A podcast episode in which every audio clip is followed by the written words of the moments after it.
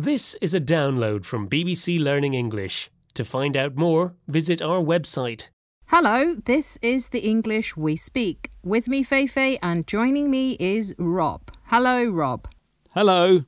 Now, I was thinking, you always start the programme. It's never me. That's right. I have always started the programme. That's the way I like it. Really? And you always introduce the examples. I do, Rob. It's just the way I like to do it, and I know what's best. Hmm. You mean you do you. I do me? No, you do you.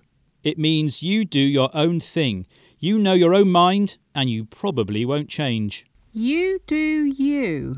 Hmm, yes. Thanks for clearing that up, Rob. I guess you're right. Hmm, thanks. But can I introduce the examples today, please? No. Look, we can't agree on this. You do you, and we'll talk about this again later.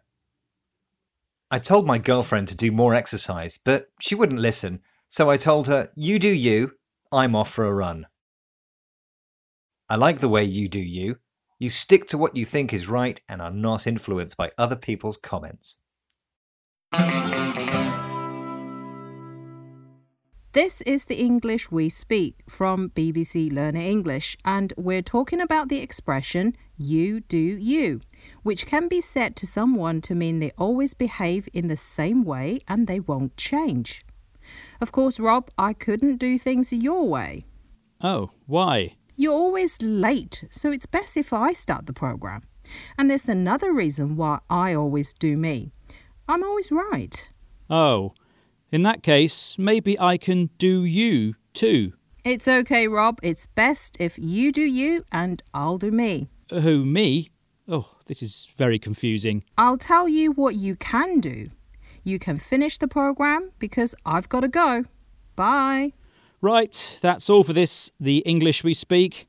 Bye. Feifei, where have you gone?